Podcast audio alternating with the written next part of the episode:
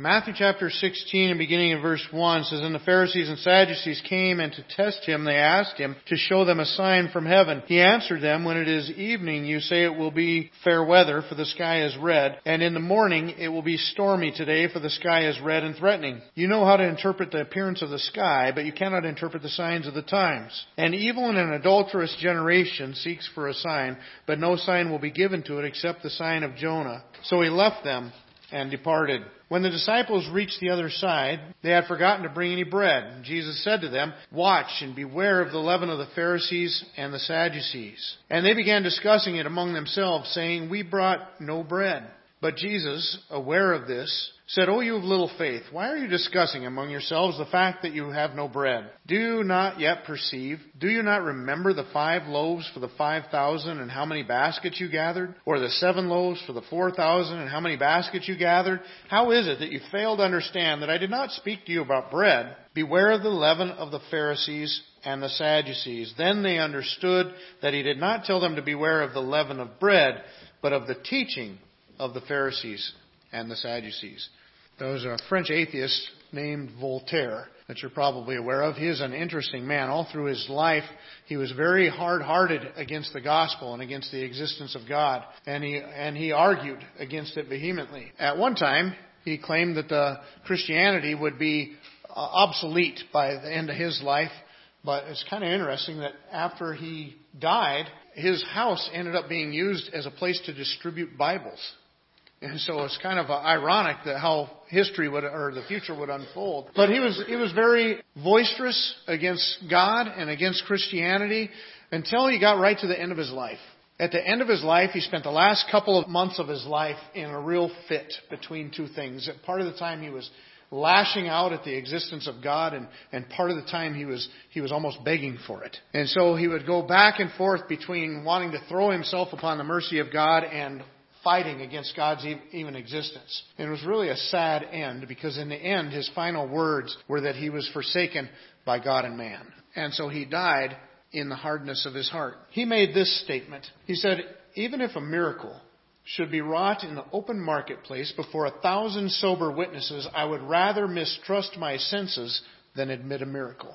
You see what he's saying there? Even if a, uh, a, a miracle happened out in a marketplace in broad daylight, out in the open, with him viewing it, because he said he'd rather mistrust his senses, with over a thousand sober witnesses, so testified by eyewitnesses, he said, I would rather mistrust my senses. In other words, deny my own eyes, my own ears, than to acknowledge the reality of the miracle. That's hard. Now, the reason that I bring that up before you today is that's what we see in the world around us with a lot of skepticism about Christianity, about Jesus Christ, about the existence of God, because the evidence is there. And it's exactly what Jesus was dealing with as he was dealing with the religious leaders, which is what we find ourselves at the beginning of this passage with the, the Pharisees and the Sadducees coming before Christ to challenge him. But all around this, we've talked about it even last week. You remember we talked about how the Gospels record so many miracles done by Jesus in so many different places over this time period that it is impossible for them to be wrong. It cannot be anything made up. It cannot because it would be too easy to substantiate the falseness of it with all the detail that's involved in the Gospels. Well, that's the context that we're in coming up to this point. Well, all the amazing amount of miracles that Matthew's laid out that Jesus has done from casting out demons to walking on water to calming storms, causing the blind to see, lame to walk, and even those passages that we looked at last week that just say that he just healed everybody in this whole area that, they brought to him that was sick. And so all those amazing miracles, and you have the Pharisees come before Jesus and challenge him. Well, they're in the midst of a quite a predicament because because of the signs, because of the miracles that Jesus has been performing, people are taking notice. In fact, as we look at some of the response of people to the miracles of Jesus, we find in John chapter 7, verse 31, it says, Yet many of the people believed in him. They said, When the Christ appears, will he do more signs than this man has done? In John chapter 6, just a chapter earlier, it says, And a large crowd was following him because they saw the signs that he was doing on the sick. In John chapter 9, it says, Some of the Pharisees said, This man is not from God, for he does not keep the Sabbath. But others said, How can a man who is a sinner do such signs? And there was a division among the people. John chapter 11 says, So the chief priests and the Pharisees gathered the council and said, What are we to do? For this man performs many signs. And in John chapter 12, it says, Though he had done so many signs before them, they still did not believe in him. Because of all the signs, the crowds of people are saying, This has got to be the Messiah. Right? I mean, when the Messiah comes, would he do more than this? And so there starts to become this division because the Pharisees are adamant about, no, he's not the guy, he's not the Christ, don't listen to him. But the people are saying, who do we believe? You or our own eyes? Because it sure looks like him. It's gotta be him. If it's not him, if he's just a sinner like the rest of us, how can he do all the things that he's doing? How can he raise dead people to life again? I can't do that. Well, it's in the midst of all that that the Pharisees are very closed in their mindset toward him, just like Voltaire. Voltaire said, if a miracle happened in broad daylight in the marketplace with a thousand sober witnesses to look on it, I'd rather mistrust my own eyes. That's exactly what these Pharisees are doing. We're seeing this hardness of heart no matter what miracles were done before them, but rather than softening their heart, it just hardened their heart further. You know, it's like Pharaoh back in Egypt. Moses goes before Pharaoh, and even Moses asked God before he went. He said, What do I do? If they tell me who sent you, what do I do? And God gave him miracles to do, to show, to prove that Moses was sent by God. So Moses went before Pharaoh and did miracles, and what did Pharaoh do? He hardened his heart all the more. Each miracle that happens takes out an Egyptian god each plague that God brings upon Egypt. And with each miracle that happens, Pharaoh's heart becomes harder still. And so the, all the proof and the evidence before Pharaoh, rather than softening his heart and recognizing that God is God, he hardened his heart all the further. Same in the days of Jesus. Those people with the miracles happening right in front of their eyes, rather than acknowledge that Jesus was from God, they would rather attribute it to Satan himself. Well, as we look at this passage, the hardness of their heart is revealed in these three areas. First, it was revealed in unprincipled cooperation. Now, let me explain what that means. As we start out the passage, it's just a simple little statement at the beginning of who's coming to Jesus. And who is it? It's the Pharisees and the Sadducees. Now, the Pharisees and the Sadducees, they are both leaders in the nation of Israel. It's like the two parties of Israel. You'll see other groups mixed in here once in a while. You'll see scribes. You'll see Herodians mixed in with the, group. But the two dominant groups within the kind of political makeup of Israel are the Pharisees and the Sadducees. Now, the Pharisees are your more traditional, they're your more conservative group among Israel.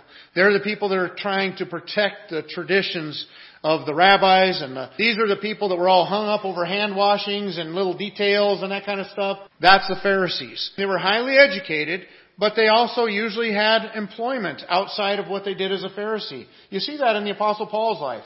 Remember the Apostle Paul was climbing the ladder very quickly as a Pharisee. He was becoming a leader with, among the Pharisees, but he was also had a trade. He was a tent maker. And we see him use that later in his life as a missionary. So that's what the Pharisees were like. The Sadducees usually had control of the priesthood and the, the ongoings around the temple. And so they gained their power more from that. The Pharisees were probably a little bit more powerful with the popularity of the people, but the Sadducees had a little stronger position in their control of the temple and the priesthood and the chief priest. And so they, they were your aristocrats, they were more wealthy. They were more liberal, much more so than the Pharisees. They didn't, uh, they didn't even believe in things like immortality. They didn't believe in the resurrection of the dead. They didn't believe in angels. And so these were kind of your liberal theologians of the day. So you have the nation of Israel, and among their leadership, they're divided between the Pharisees and the Sadducees, and these two groups hated each other. You can even see them later in the Apostles Paul's life when he's on trial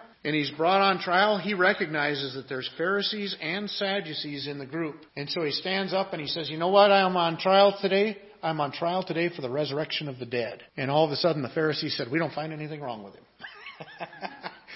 because the Pharisees and the Sadducees had an ongoing argument about this resurrection of the dead thing. And so the Apostle Paul actually used that to his advantage at that point. So you have among them, it would be like in the news they're always talking about the schism in our country between the, the Democrats and the Republicans and, and the, you have the more conservative on the Republican side and more liberal on the Democrat side and you have this constant friction. And a lot of times with legislation it almost looks like if the If it's written by a Republican, then no Democrat can support it. And if it's written by a Democrat, then no Republican can support it. And that's very much how it was between the Pharisees and the Sadducees. But here you got these two groups showing up together. They're coming together to cooperate to get rid of Jesus. They disagree on just about everything else, but they're going to come together to try to get rid of Jesus. And why? Why? What's the what's the principle behind their actions here? What's the what's the principle that they both agree on that is concerns Jesus that they need to get rid of him? What has he been doing? He's been healing people. Well, we can't have that. So they got to get rid of him, right? Because he's healing people. Think of the dent that he made in their health care plan in Israel in that day. As he traveled around from village to village and small town to small town and major cities and, and all over the, the whole place and people would bring people out, sometimes even just out to touch the fringe of his garment and they would be healed. Boy, he had to make a dent in their health care problem. He's been feeding the hungry. He fed 5,000 on one occasion, 4,000 on another occasion. He's had people come to him that were blind and received sight, which means now they can probably go back to work or go to to work for the first time in their life. Think of the practical advantages that Israel got just during Christ's short ministry would have made an amazing amount of difference within their society. And they're all good things. Can you think of a downside to having a guy that was demon possessed not be demon possessed anymore? Now you don't have to fear that guy, keep your children away from him in the neighborhood. And so what's the what's the principle? The what, what do they need to get rid of Jesus for? Well, it boils down to one thing. You claim to be God. But, and that's true, he was claiming to be God. But if you can raise the dead, cure leprosy, you might have something to, to talk about there. It might give some indication of who you are. But see, they, they, these two people that are sworn enemies of each other, these two groups that hated one another, will come together to cooperate just to get rid of Jesus. That shows some hardness of heart. They don't have a common core principle that they're both standing up for. They don't have some good cause that they're rallying behind. They just feel threatened by Jesus and his popularity among the people because of the signs and the miracles he's been accomplishing, and so they want to get rid of him. And that shows a real hardness of heart. When you're so glued to your own power that you're willing to leave people sick, leave people demon possessed, leave people hungry, leave people with leprosy, rather than learn how to get along with this guy, you are pretty locked into your own business. But not only do we see that there's an unprincipled cooperation, we also see that there's a dishonest motivation. Because they come before Jesus and it says their motivation was to test him. As they bring this request to, to perform a sign from heaven, appears that what they're looking for is something done up in the stars, up in the sky. They're looking for some miraculous feat. The Bible recognizes that their motivation was actually to test him. I assume by this, they don't assume that he's going to perform this miraculous feat. They probably don't even think that he can, but they want to ask him in front of everybody else so that everybody else sees that, oh, see, he can't do it. He's not who he said he was. So they're trying to discredit him. They're not coming with an honest and sincere request or an honest and sincere question. They're just trying to take him down. They did that continually. You know, they're always gathering together the right groups and then asking questions that they feel are those kind of questions that you can't get out of it unscathed. Kind of like that old question about, you know, have you stopped beating your wife? How do you answer that? If you say yes, it means you used to beat her. If you say no, There's not a good answer to that question. You can't, that's not a yes or no answer. Well, that's what they're trying to do to Jesus all the time. They'd, they'd gather the different leaders, the, the Herodians, which were patriotic towards the Roman Empire. They'd gather the Sadducees and the Pharisees. They'd get them all kind of together that were all enemies of one another. And then they'd ask Jesus a question like, do we pay taxes or not? If you say yes, then you satisfy the Herodians, but you anger the Pharisees and the Sadducees. If you say no, then you anger the Herodians, but you're okay with the Pharisees and the Sadducees. So you're in trouble either way. They're always trying to do those kind of things to Jesus. Their motivations are dishonest. And so they come before him and they say, show us a sign from heaven. Now, you know what I love about this? Is that whenever Jesus is asked for a sign, keep in mind that he's done multitudes of signs on his own volition. And they were signs that you can't fake or make up in the midst of multitudes of signs, whenever somebody comes and asks Jesus for a sign, like we've already seen happen in Matthew chapter 12, two things always happen. One, he rebukes them for their hard-heartedness, for the wickedness of their heart. Secondly, he does not give them what they ask for, but he does point them to what is already there. Well, let me explain it this way. On a number of different occasions, Jesus is approached by the religious leaders and told, show us a sign, for one reason or another. At this point, Jesus says it's a wicked generation that asks for a sign. Now, why is that? Well, because it's, it's a lack of faith. It's not trust in God. They're not coming to be worshipful of God. They're coming to test Him. So he says, a wicked generation seeks after a sign, and there shall no sign be giving, given to it except the sign of Jonah. The sign of Jonah that he's referring to is that when Jonah, we learned about this in adult Sunday school this morning. In fact, all of our Sunday schools learned about it. God told Jonah to go to Nineveh and to tell the people God's going to destroy this place in 40 days unless you guys repent. And Jonah didn't want to go, so he ran from the presence of the Lord and went the opposite direction, went to Tarshish. And so God had a storm come up, and the people, the sailors on the boat said, man, why is this storm here? Why are we going through this? And they drew straws, cast lots, and they said, it's Jonah's fault. And they said, well, what are we going to do with you? And Jonah said, you got to throw me overboard. And they didn't want to do that, so they tried rowing harder, throwing out the cargo. That didn't work. Finally, they threw Jonah overboard. And God had prepared a, a great fish to come up and swallow Jonah. And for three days and three nights, Jonah was in the belly of the whale, down in the depths of the ocean. And he repented and he cried out to God. And then God had him vomited out on the dry land, and he went to Nineveh, and he preached, and Nineveh repented. So what's the sign of Jonah? Just as Jesus pointed out in other days, just as Jonah was three days and three nights in the belly of the whale, so the Son of Man will be three days and three nights in the belly of the earth, after which he will come up out of the earth alive. It's the gospel. And that's what Jesus does each time that he's asked for a sign. He's asked here, what's the sign? Jesus says, Jonah. Jonah's the sign. I'm going to be three days, three nights in the belly of the earth, and I'm going to come out of it. When Jesus cleansed the temple, and it's recorded in John chapter 2, and Jesus goes in and he overturns tables, the money changers' tables, and he drives out animals, he drives out people out, out of the temple. Jesus accomplishes all that, and the leaders come up to him and he says, and they say this, what sign do you give to show us your authority to do this? In other words, who do you think you are coming into the temple and flipping over our money tables and driving out our animals that we were selling? What's the sign of your authority? And Jesus tells them, tear down this temple, and in three days I will rebuild it.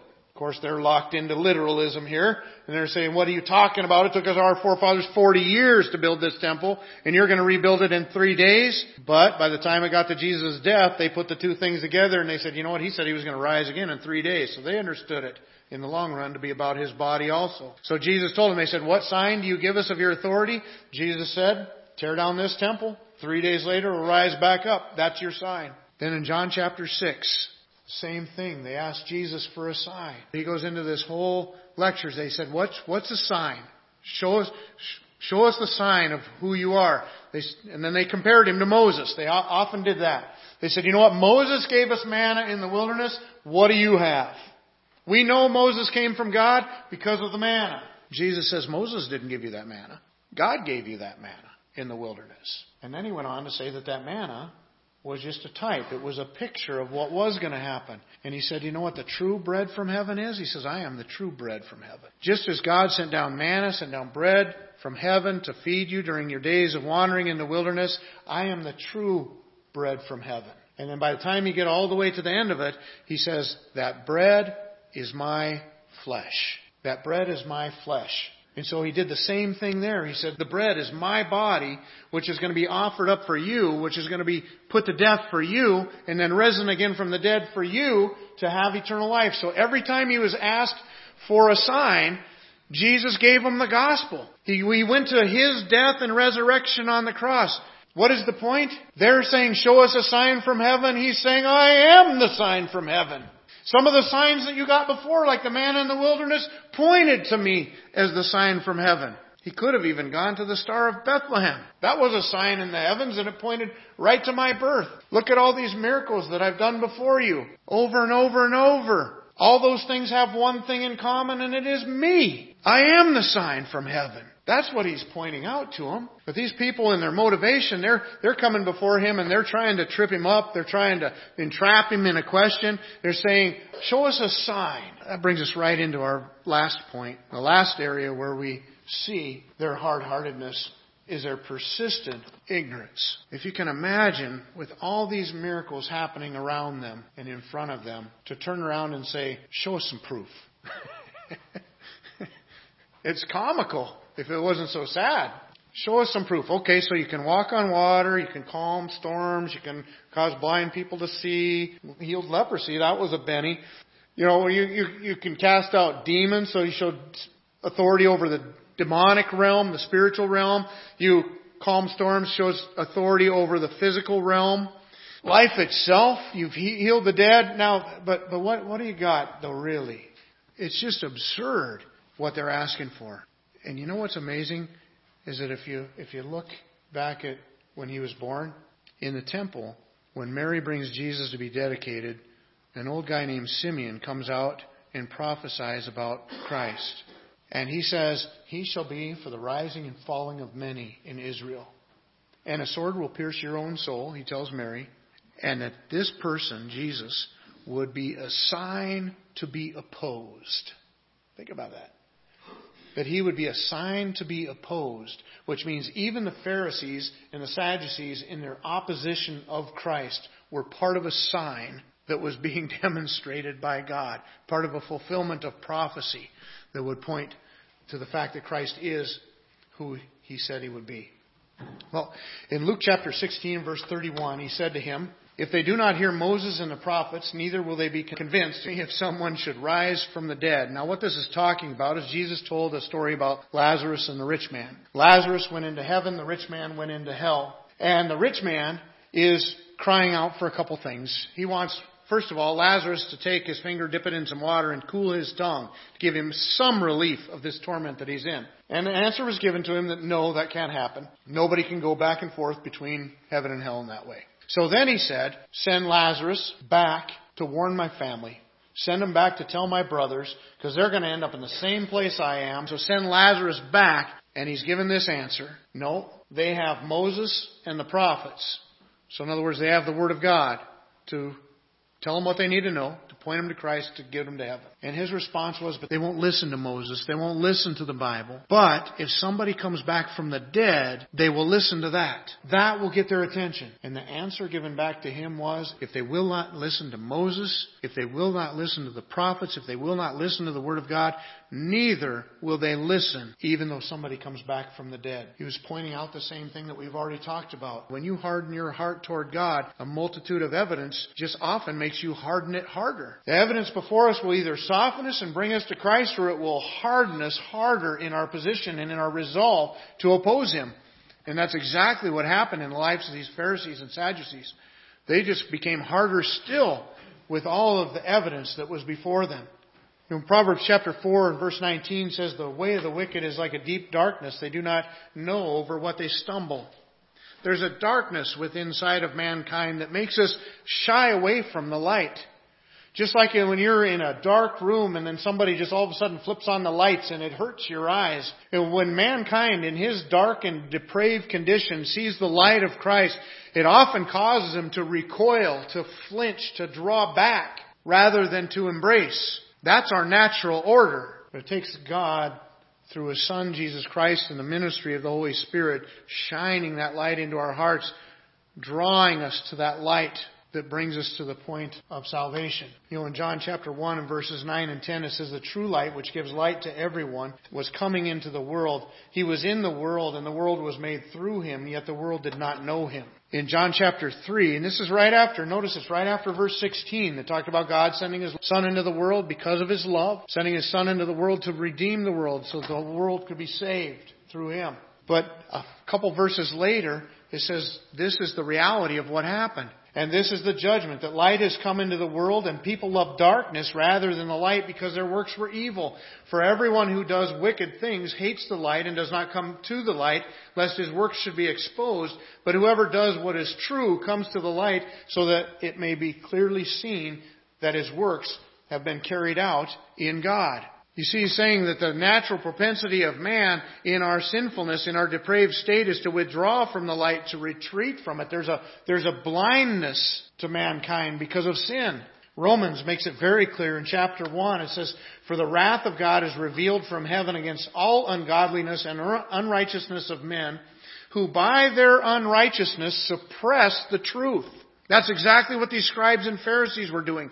They were suppressing the truth. They were trying to push it down, to get rid of it in their unrighteousness. And their unrighteousness had a very godly look to it in all their rules and traditions and regulations and, and their fake religion that Jesus pointed out was hypocritical. But Jesus would later tell them, you guys are blind. If a blind lead a blind, you both fall into the ditch. At times, he would call them, and, and we'll even see some of it in Matthew. Sometimes he calls them blind men. He calls them blind fools, blind guides. But in the darkness of their own depravity, they were blinded to Christ, and their heart became harder still.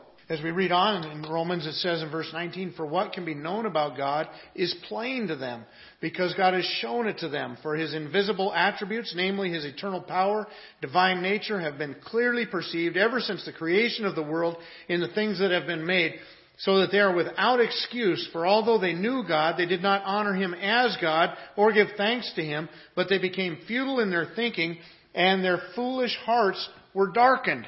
He said, God, the, the nature of God and the presence of God has been obvious from the creation of the world. Just look around you. We can see the work of His hands. The heavens declare the glories of God. But He says, in our foolishness, mankind in his foolishness in his darkness of thinking in his blindness will reject that and suppress the truth of God. 1 Corinthians chapter 2 verse 14 says that the natural man does not welcome or does not accept the things of God because they're spiritually discerned and we're spiritually dead. Ephesians chapter 4 verse 18 says they are darkened in their understanding, alienated from the life of God because of the ignorance that is in them due to their hardness of heart. He's talking about people that refuse to accept Jesus Christ as their Lord and Savior. He says they're darkened they're darkened in their understanding. They're blinded by the ignorance that is within them. It is very clearly, as John MacArthur explains, their eyes reject the evidence because their hearts reject the one who gives it. They are just like Voltaire that we started with, that said, even if a miracle happens right in front of me in broad daylight with a thousand witnesses to see it, I would rather question my eyes. And he hardened his heart to his own demise. Well, that's what we see as we look at this point in Jesus' ministry is the leaders' hearts were hard toward him, and the multiplicity of evidence that pointed to Christ as who he was just hardened them all the harder. So Jesus at this point tells his disciples, you guys watch and beware. Beware of the leaven of the Pharisees and the Sadducees. Be careful with their teaching. And he's showing his disciples that there's a real schism happening here the Pharisees, the religious leaders of Jesus' day, and Jesus, we're not headed the same direction. And that's going to be crucial as we come into next week's passages. The disciples will be called on to recognize who Jesus is and make a decision. And it's then, it's next week, there's the passage coming right up, where the first blunt message of the cross and the resurrection and the first teaching about the church begin based off of their profession as we head forward into that is we're before God, and as we share the gospel with other people, it shouldn't be surprising. Sometimes when you share the gospel with people and they ask, well, why do you believe? And you share why you believe the things that you believe, give them the evidence that is out there for the gospel of Jesus Christ and how, why we know these things are true. Some people will be softened by it. Other people that are hard are going to be hardened further. There's a lot of great books out there written. More Than a Carpenter, Case for Christ, Skeptics Search for God. There's a lot of great books out there written to just show how much evidence there is that all these things are true. And I found that most of the time that I give one of those books to somebody else to read, now I always hope they read, I always pray that they'll read it, and I pray that it'll be a tool that God uses to help them come to Christ, and I like to try to talk to them about it later too. But I would have to say that my experience has been that most of the people that I give a book to don't end up too interested in that book. Not always does it result in a softening of the heart toward God. Sometimes it just locks them in just as much as before in their hardness before God.